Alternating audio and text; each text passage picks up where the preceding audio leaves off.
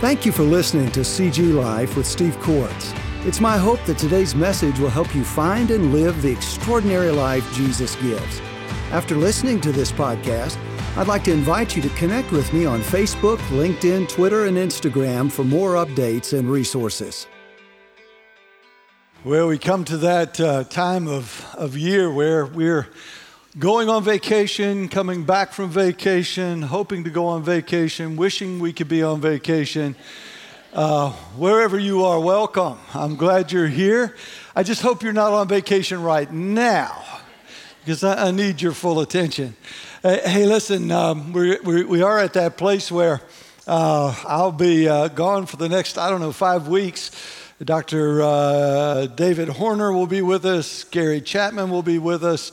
Uh, we'll get to hear for the first time from uh, doc, well, not really doctor, but uh, yes, our, our new executive pastor, Adam Hatton. Uh, I guess we could give you an honorary doctorate for that Sunday. If it would make you preach better, that's what we'll do. Uh, we'll get a chance to hear from him for the first time, and of course, Bill Kettner as well.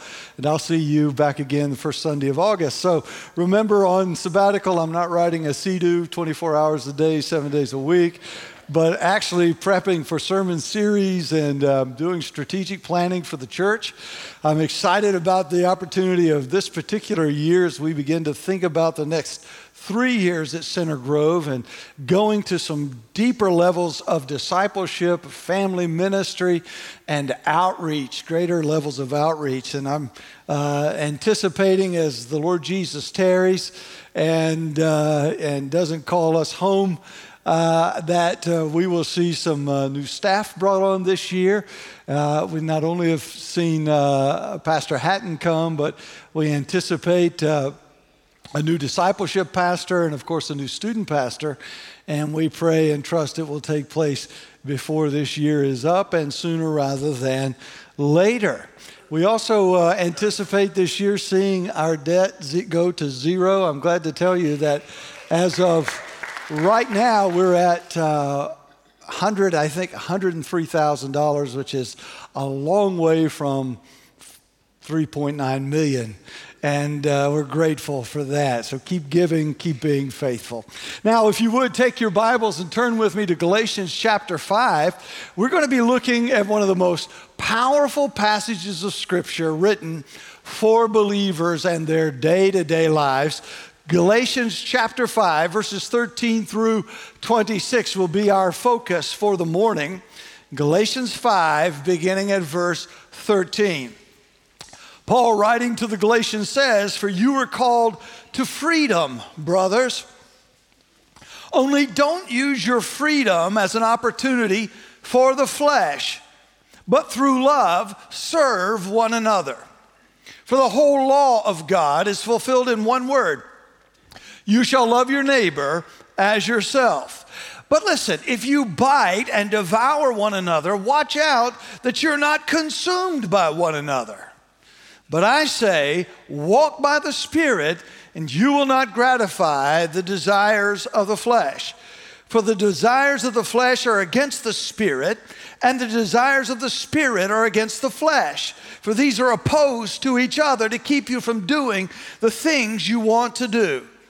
But if you're led by the Spirit, you're not under the law. Now, the works of the flesh are evident, they are obvious sexual immorality, impurity, sensuality, idolatry, sorcery, enmity, strife, jealousy, fits of anger, rivalries, dissensions, divisions, envy, drunkenness, orgies, and things like these. I warn you, as I warned you before, that those who do such things will not inherit the kingdom of God.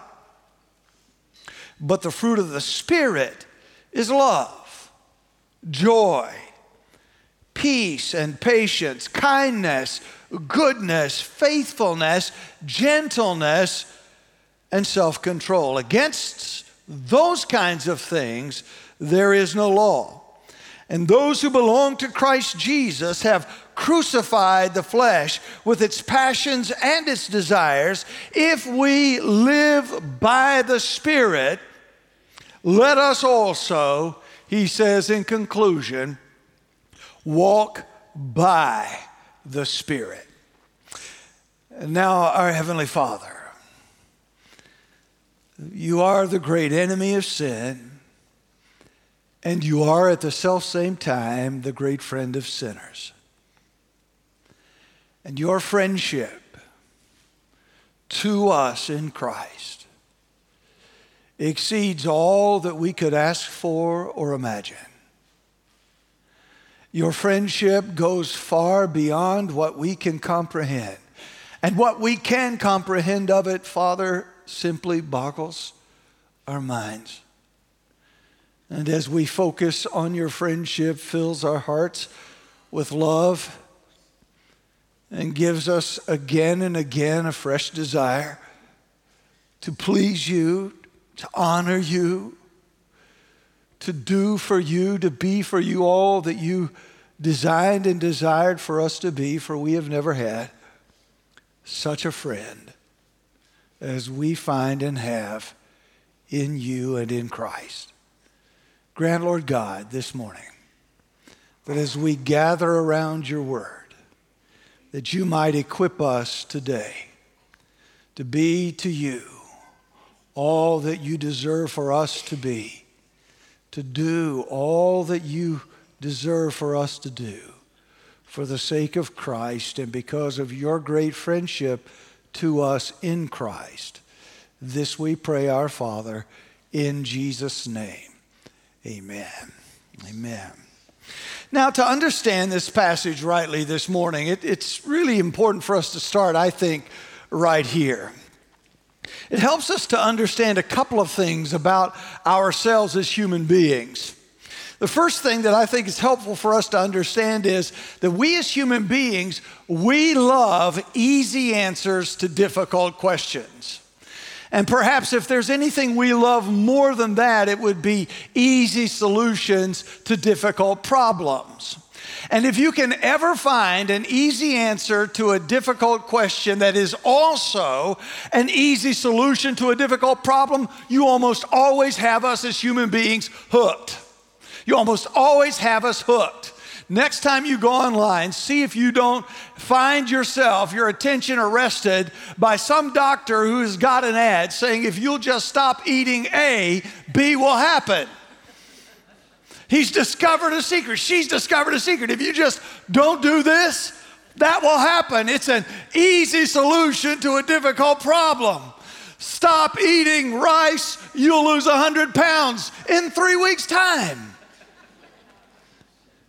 We love that kind of thing. We love that kind of thing.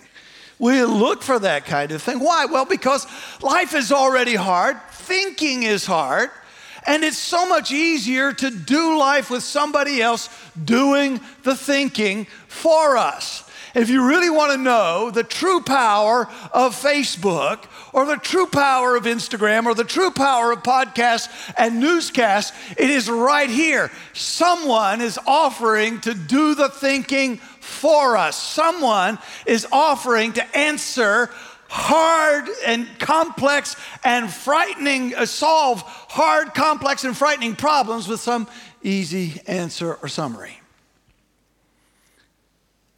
Our love for uh, easy answers and easy solutions isn't just found in our politics or our culture or our relationships, it's also found in our spiritual lives as well. We're, we're drawn to easy spiritual explanations and easy spiritual solutions.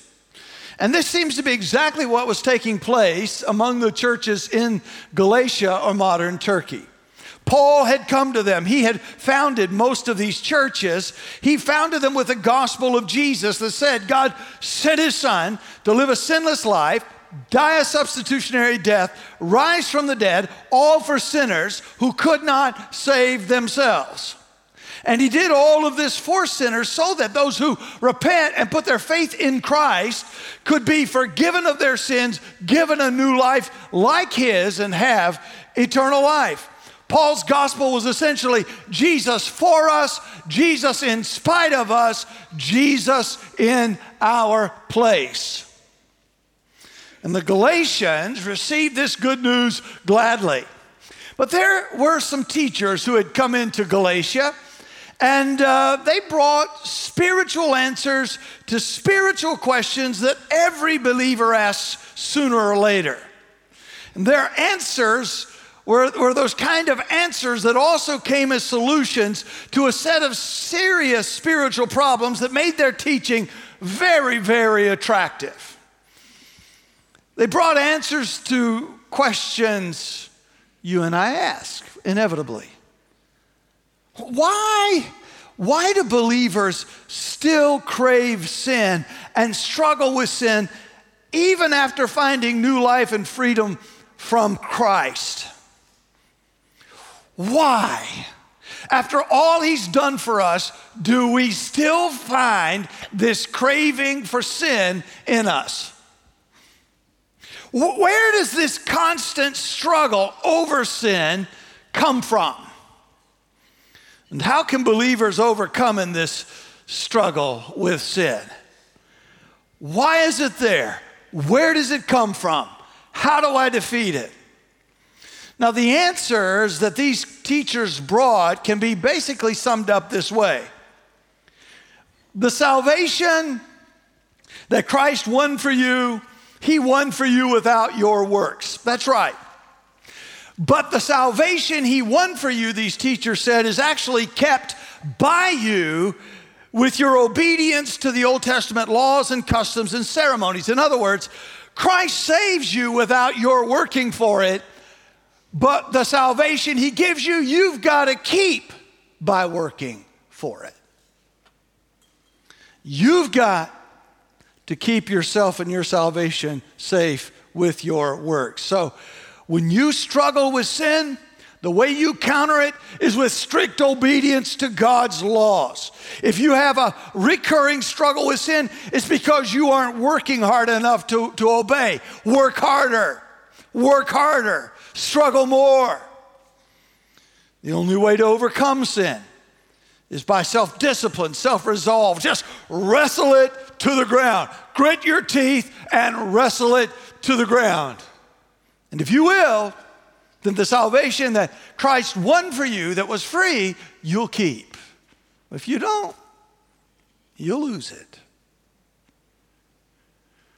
Now, no doubt these teachers are in part responding to some who use the gospel and its message of grace and forgiveness as a license for sin. There are probably no believers in this room who haven't done this. Christ died for me, He's forgiven me. I can do this. I can ask forgiveness after I do it. Is there anybody that hasn't done? No, I don't. Don't. don't. It's covered.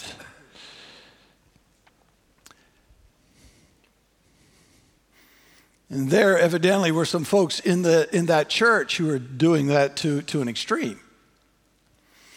But these teachers were also appealing to those who, who want to be sure they're doing everything right. They want a checklist to follow to assure themselves that they're all right with God. They want their assurance to come from a checklist. Give me 10 things, check. Did that check? Did that check? Did that check? Did that? Okay, I got five out of the 10. Does God still love me? Am I still okay?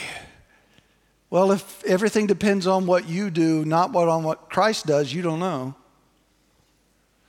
If I get nine out of 10 right and God is a perfect God, do you see how enslaving that is? Their teaching was attractive to those who want to prove to themselves and others that they're living in the right ways, that they're spiritually worthy. So these teachers effectively took the original gospel of Jesus and added works to it. But the gospel with additions is not the gospel, it's a new and a different gospel.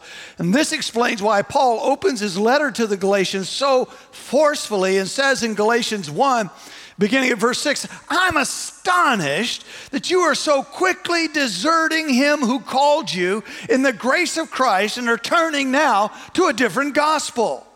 Not that there is another one, but there are some who trouble you and want to distort the gospel of Christ. But even if we or, or, an angel from heaven should preach to you a gospel contrary to the one we preach to you, that salvation is totally by God's grace through faith and never of works. If anyone preaches or teaches any other gospel, let them be accursed, let them be damned, let them be condemned. I would say Paul felt strongly about that. And so should we, actually. Now, this state of things compels Paul to provide answers to the same questions that every genuine believer asks. And as he does, what is important for us, especially here in this series, is he addresses the third and the final enemy that believers face in the battle that they are in, and that is the flesh inside of us. Whereas the world around us is incredibly alluring with its ideas and its pictures of how life can be without God's interference. And, and while the devil beyond us is mighty with his capacity to deceive us and lie to us and undermine our faith and our faithfulness, the flesh inside us is really tough to deal with because it is us.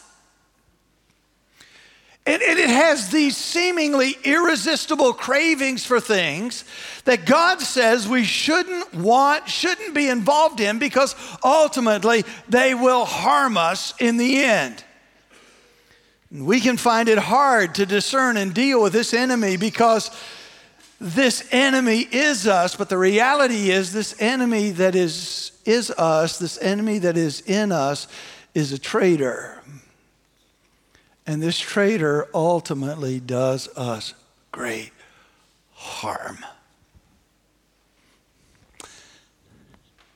And so we want today to begin to explore Paul's answers to these questions that every believer asks and learn from him how this final enemy of ours, this traitor inside us, this traitor who is us, is overcome. So let's look at these questions together. First, why do I still crave and struggle with sin after finding new life and freedom from sin in Christ? Look with me at verses 13 to 15. Paul says this He says, For you are called to freedom, brothers, only don't use your freedom as an opportunity for the flesh, but through love serve one another. For the whole law is fulfilled actually in just one word you shall love your neighbor as yourself. But if you bite and devour one another, watch out that you aren't consumed by one another. So, after saying to the Galatians effectively in verses 7 to 11, You are running well in Christ, who hindered you, who persuaded you to add to him as if he weren't enough, Paul reminds them that they've been called in Christ, not just, and this is important, to live with freedom from sin's death penalty, but also to live in freedom from sin's presence and power in their lives. But what is more, they're meant to use this freedom from sin and from selfishness for others. And that this kind of love for others is really at the heart of what God's law and will is for them. Real freedom, Paul says, in Christ is as much freedom for as it is freedom from. In Christ, I am free from sin's penalty. I am free from sin's power, but I've also been set free not for myself, but I've been set free in Christ for others in the same way that Christ was free for me when he went to the cross and sacrificed himself. I've been set free to be free for others, to meet the needs of others in the name of Christ. Free from, free for. Free from, free for. Not free from sin to be free for more sin. Not free from sin to be more free for myself. Free from sin to be free for others. Now, What's most critical for us today is in the phrase found in verse 13. Do you see it there? Do not use your freedom as an opportunity for the flesh. This is where we find an answer to our very first question Watch now.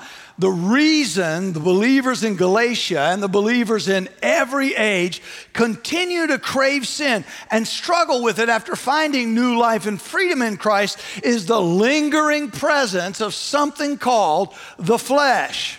Flesh is a word that's used several different ways in the Bible. It's used to refer to the bodies of, of all kinds of creatures, it's used to refer to the human body, but it is also used to refer to that fallen nature in us that all human beings have, that self centered life that denies or rejects uh, God's proper place in life, that uh, self centered life that has a bias towards sin and away from God's will. It just leans in sinful directions. This flesh has become part of our human nature. And this is what Paul refers to here. So when a person receives Christ, he or she receives the beginnings of a new life and a new nature from Him. And while it's new to them and they celebrate that, it really is a restoration to what God had intended for, for, from the beginning. He, he brings us back to the start, He brings us back to the design, brings us back to the purpose that He had for us at the very, very beginning. Every believer, though, enters a restoration process, which the Bible calls sanctification.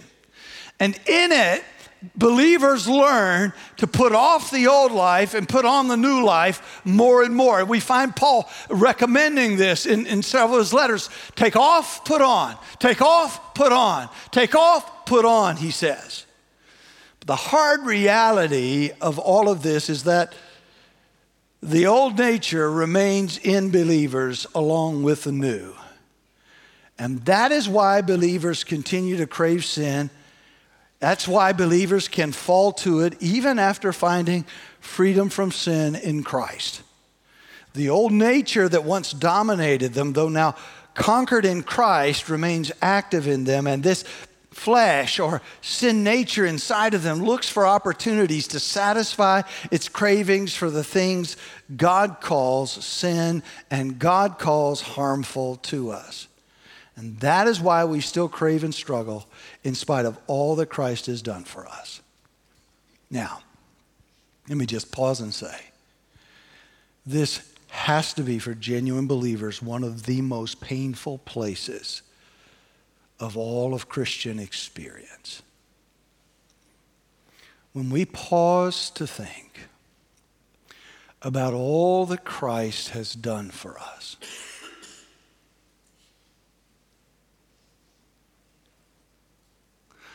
When we pause to think of all that Christ has forgiven us for.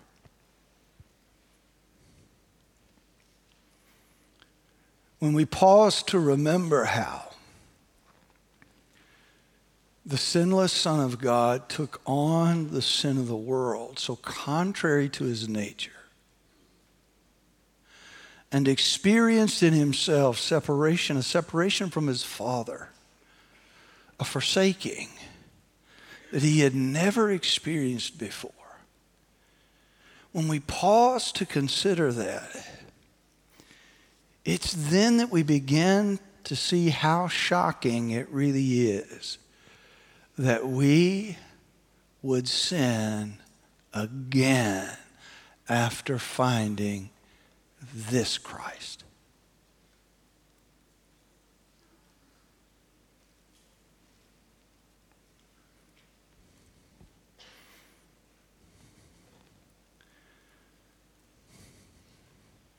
We rightly celebrate His grace, we rightly celebrate His forgiveness. But we have to be very, very careful that we don't come to have what Dietrich Bonhoeffer famously called a cheap grace. A grace that we enjoy that requires very little from us. Not in order to receive it, we've already received it, but a grace that we treat so cheaply that we act almost as if it were nothing.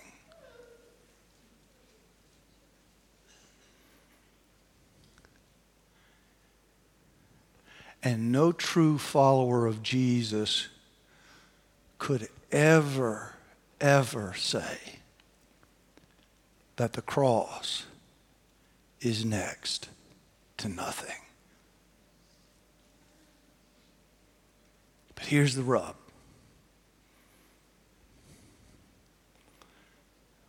When a follower of Jesus lives in sin, that is effectively what we are saying.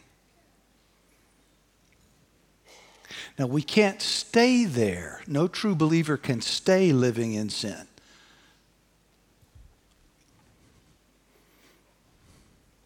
But this is where the pain comes, and we go,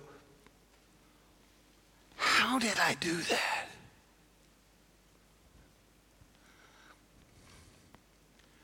How did I make so little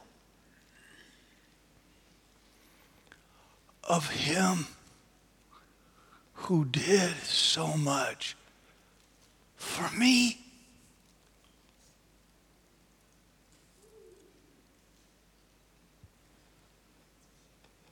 What is wrong with me?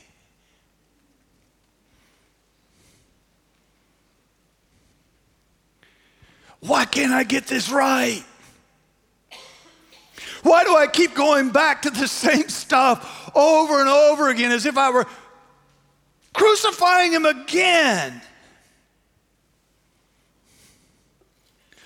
Why?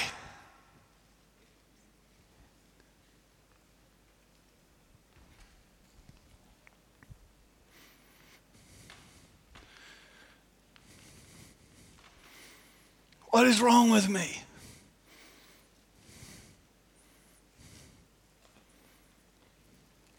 I have flesh inside of me that craves that stuff. And while it is going, it has not gone.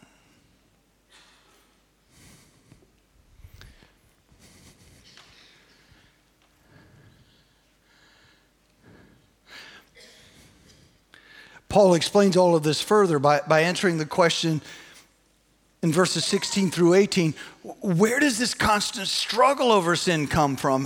And this is this is exquisite here. Listen to what he says. He says but I, but I say walk by the spirit and you will not gratify the desires of the flesh. For the desires of the flesh are against the spirit and the desires of the spirit are against the flesh. For these are opposed to each other to keep you from doing the things you want to do. But if you are led by the Spirit, you aren't under the law. So here Paul introduces for us the agent who is responsible for our transformation into holiness and Christ likeness, the Holy Spirit. Life transformation isn't something believers do themselves, but it is something Paul is saying that is done to them. And that doesn't mean that we don't have any role in it, the, the Spirit changes us, and our role is to cooperate with Him and accept the, the uh, tasks He gives us. Believers are called then, verse 16, to walk by the Spirit. They are called then to be led by the Spirit. Look at verse 18.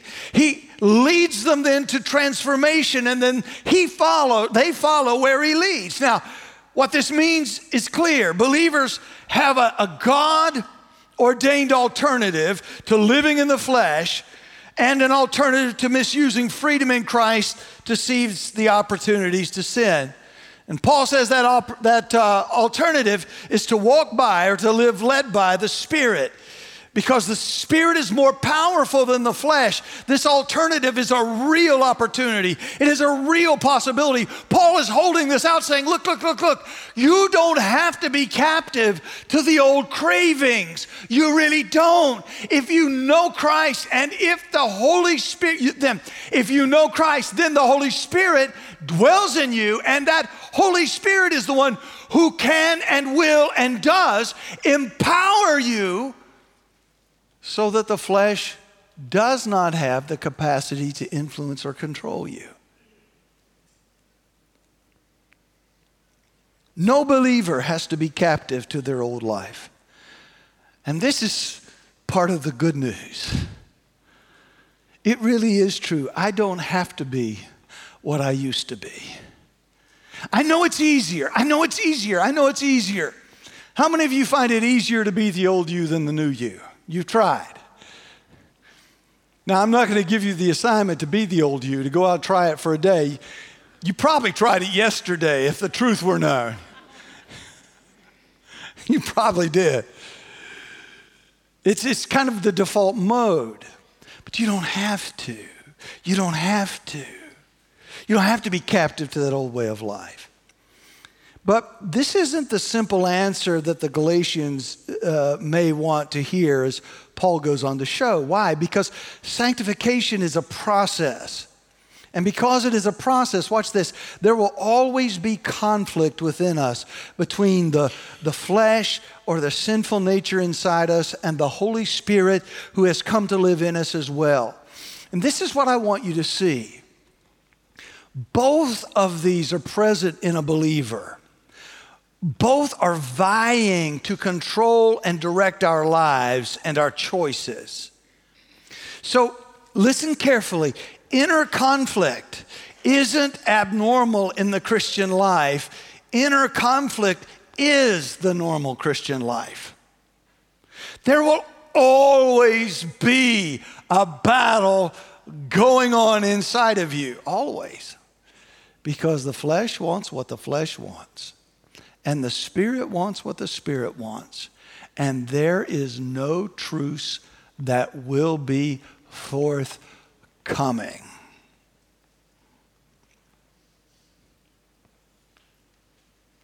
That's what Paul describes. Look at verse 17. What our fallen human nature desires is opposed to what the Spirit wants, and what the Holy Spirit desires is opposed to what the flesh wants. And these two enemies are never going to be reconciled. So Paul says confidently, then again in verse 16, that we won't satisfy the desires of the flesh if we live by or live based on the Spirit's desires. We won't, but there will still be conflict. Of course, the reverse is also true. We won't satisfy the desires of the Spirit if we live by the desires of the flesh. Now, what all of this means then are two things. First, it means that you and I, if we're followers of Christ, we're not helpless we are, we are not the helpless battleground of two opposing forces. Regardless of how it feels, we aren't helpless. Yes, if you yield to your flesh, you'll be enslaved to it again, and you'll live in spiritual defeat and you'll live in misery. I said to you last week, I'll say again the most miserable people on the planet are followers of Jesus who aren't following Jesus. The most miserable people on the planet are followers of Jesus who aren't follower, who are not following Jesus. What is critically different between you and me, if you're a follower of Jesus, I'm a follower of Jesus, and the rest of the world, is that all they have, all that those apart from Christ have, is flesh. They don't have the Spirit. There is no inner turmoil there. It all seems natural for us. The stuff we used to do is not natural anymore. It's natural, but it's not natural because we got a new nature. Does that make sense? Kind of. It's natural on one hand, but it's not natural on the other hand. And so we're always living in a state of conflict.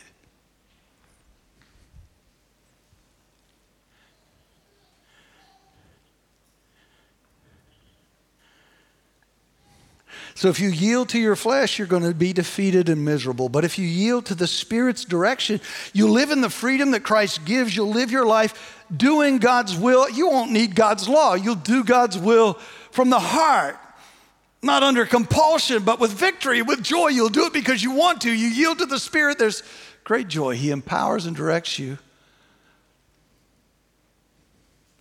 So in Christ, and this is what Paul's getting at in verse 18 You aren't left to yourself to try to obey the Old Testament law any longer as a way to earn God's approval. When you're led by the Spirit, God Himself in you guides you and empowers you to obey all that His law wants and all that His law requires.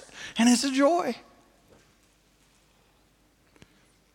So, this struggle inside you comes from two powers that want to influence and direct your life.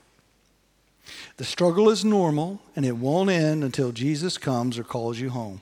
But you're not helpless. Christ has left for you the most powerful helper in his spirit.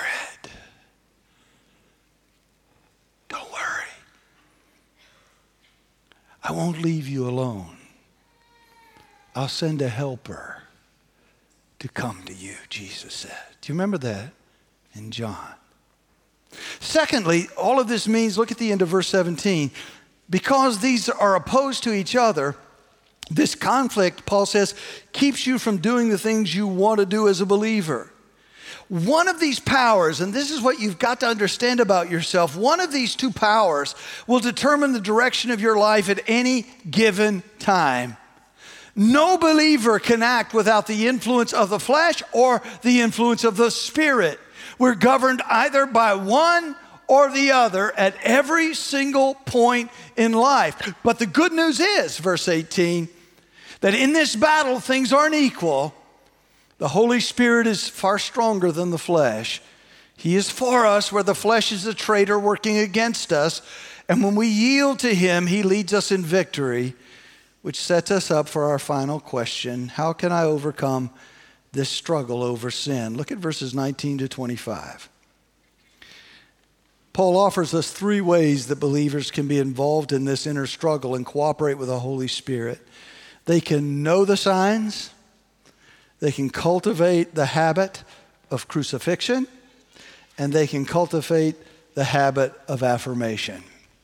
Now, you say, Pastor, this sounds like this could be another sermon. Ah, and you're right.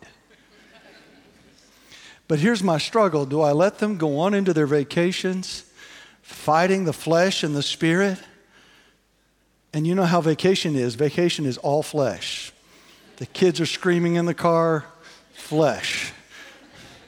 Your husband forgets your luggage, flesh.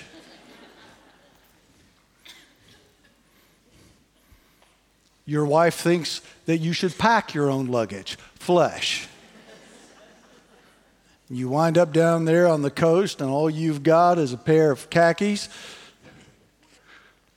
and one blue sock. All right, so you say, well, Pastor, what are we going to do then? Because, well, how about this? How about we just stretch this sermon just a little more let's talk about the signs, and then when I come back, we'll talk about the other two. Does that sound like a deal? At least I can give you some of the signs. Can we do that? Okay, you don't seem too excited about it, but these aren't easy answers to hard questions. All right, here we go.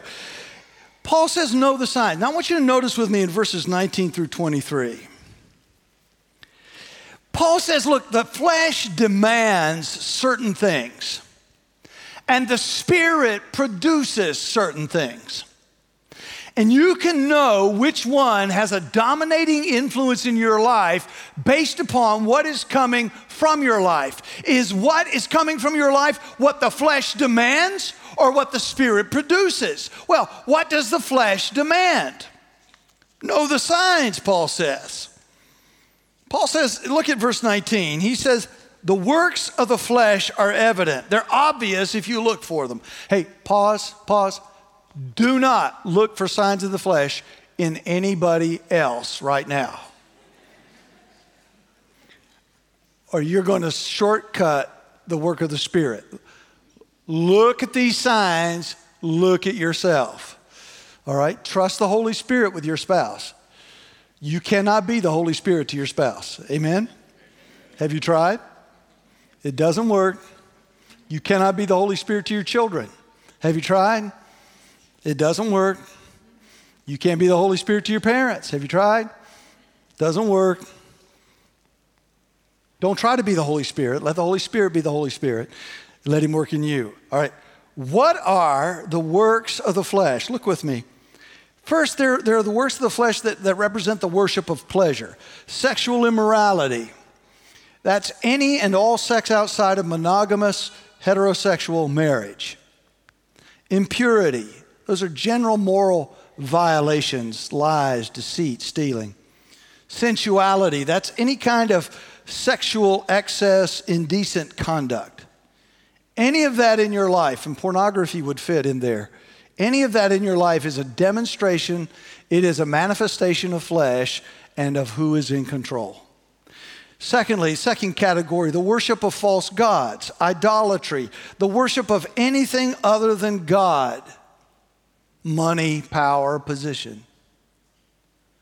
Sorcery, involvement in anything related to the occult, witchcraft. The worship of power and control, particularly in relationships. Enmity, that's hostility toward other people. Racism fits here. Strife, bickering, quarrels. That's why I mentioned vacation.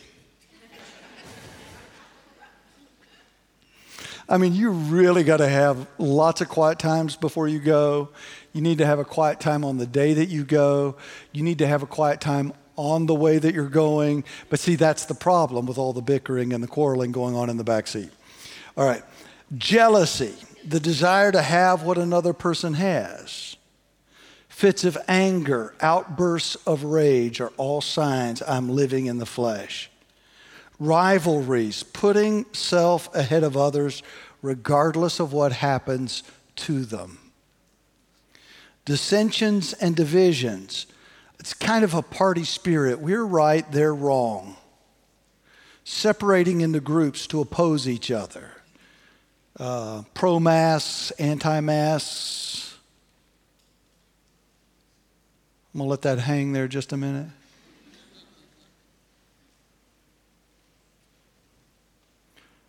Oh, but, no, don't give me any oh, but anything. When God's people divide over stuff like that, it's flesh.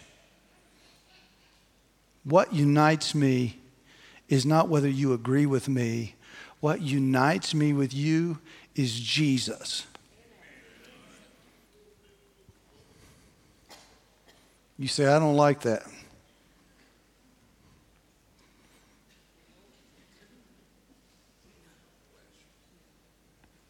Flesh. Thank you, sir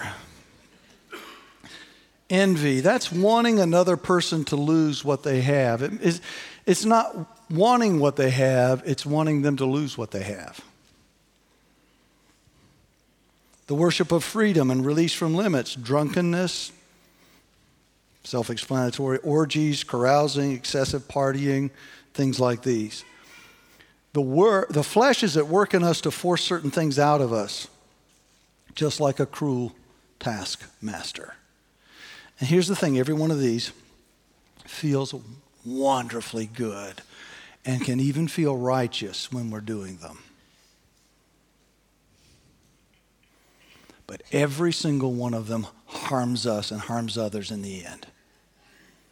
And that's why you need to understand your flesh is a traitor who betrays you and who will harm you. You can give in to these things if you want to but you will be destroyed by them. So, what about what are the signs that I'm walking and living in the Spirit? Let's look at those.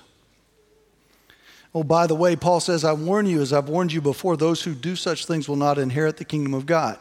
Now, what's important here is for me to say to you, he's not saying those who do these things one time will lose their salvation and if you had the benefit of the Greek and all that, which you don't, and I do, so let me just tell you, what he's saying is those who continue in these things as a pattern of life over time, this is just who they are, they're not saved.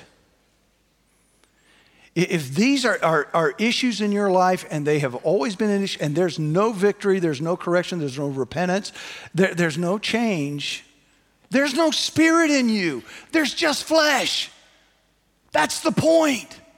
A genuine believer will have the Spirit of God, and the Spirit of God will always be warring against those things. But a person who doesn't have the Spirit will just fall into those patterns and stay in those patterns because they have no contrary force acting against it. Does that make sense to you? All right. So, what about the, uh, what are the signs of, of victory? Those are signs of defeat in your life. What are signs of victory? When can I know that I'm genuinely living in a spiritually healthy life? Well, there are certain virtues in the mind and heart, in relationships and in conduct. There will be love, a genuine self giving care for others will be part of my life. There will be joy, a heart satisfaction and delight in the things of the Lord. There will be peace, a sense of wholeness, wellness, fullness in God. Even though there's a conflict in me between the uh, flesh and the spirit, there will be this sense of wholeness when I'm walking in the spirit.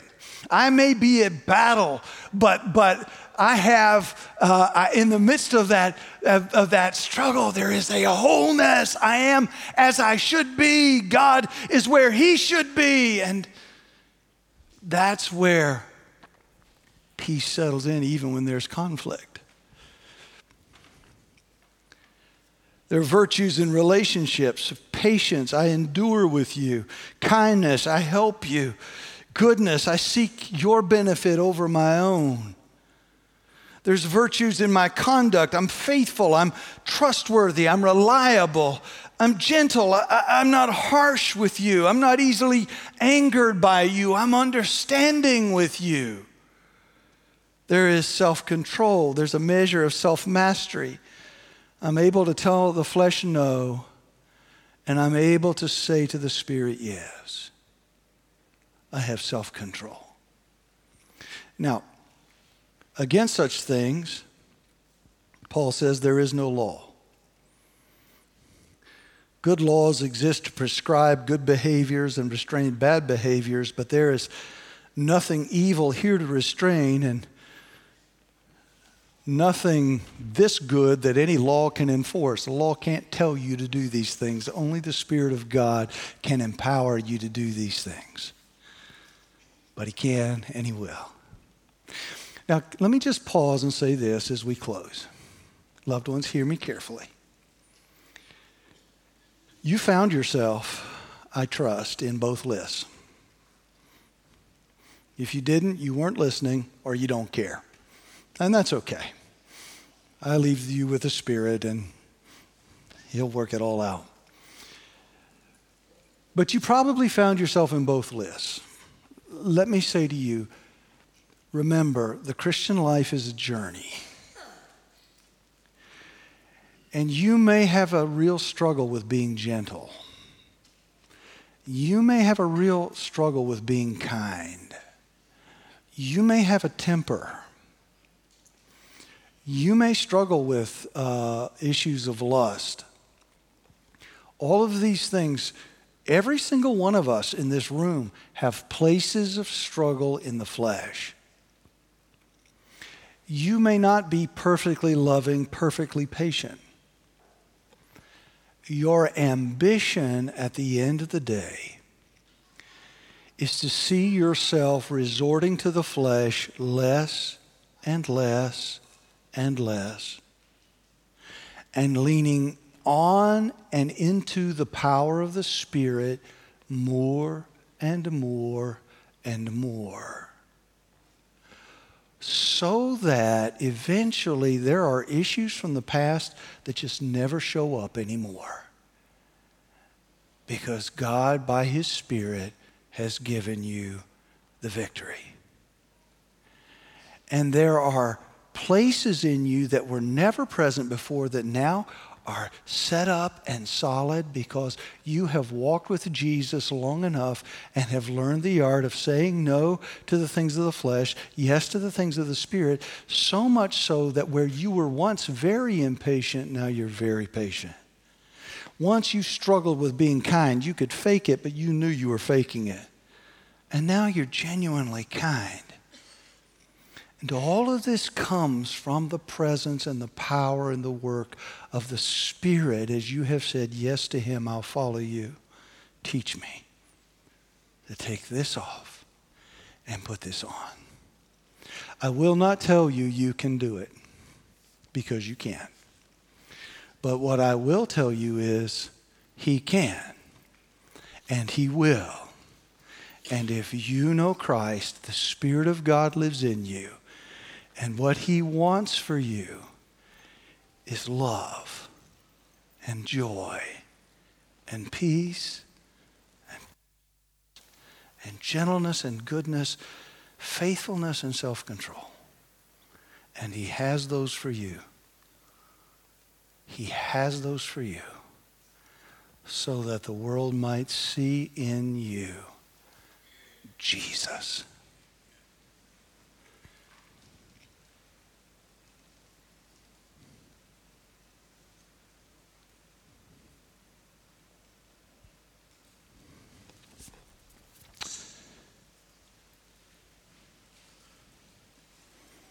Father, how grateful we are that you are an enemy of sin and a friend of sinners.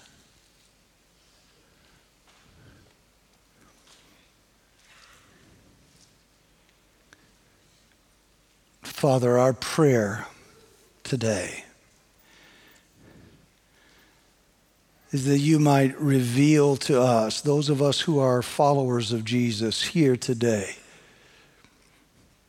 who have come to know the gift of your Son, his death on the cross as being for us and for our sin, who have, by repentance and faith, turned to him and given to Him our lives, my, our prayer first, Father, is that for those of us who are your friends in Christ, the Lord God, you would reinforce in us a hatred of sin and a love of holiness and righteousness and all that is good. Let it be said, Lord God, that we are holy and righteous and growing in those things in our homes, in our secret places, on our vacations, in that place where we work, in our schools, wherever we are found on that soccer field.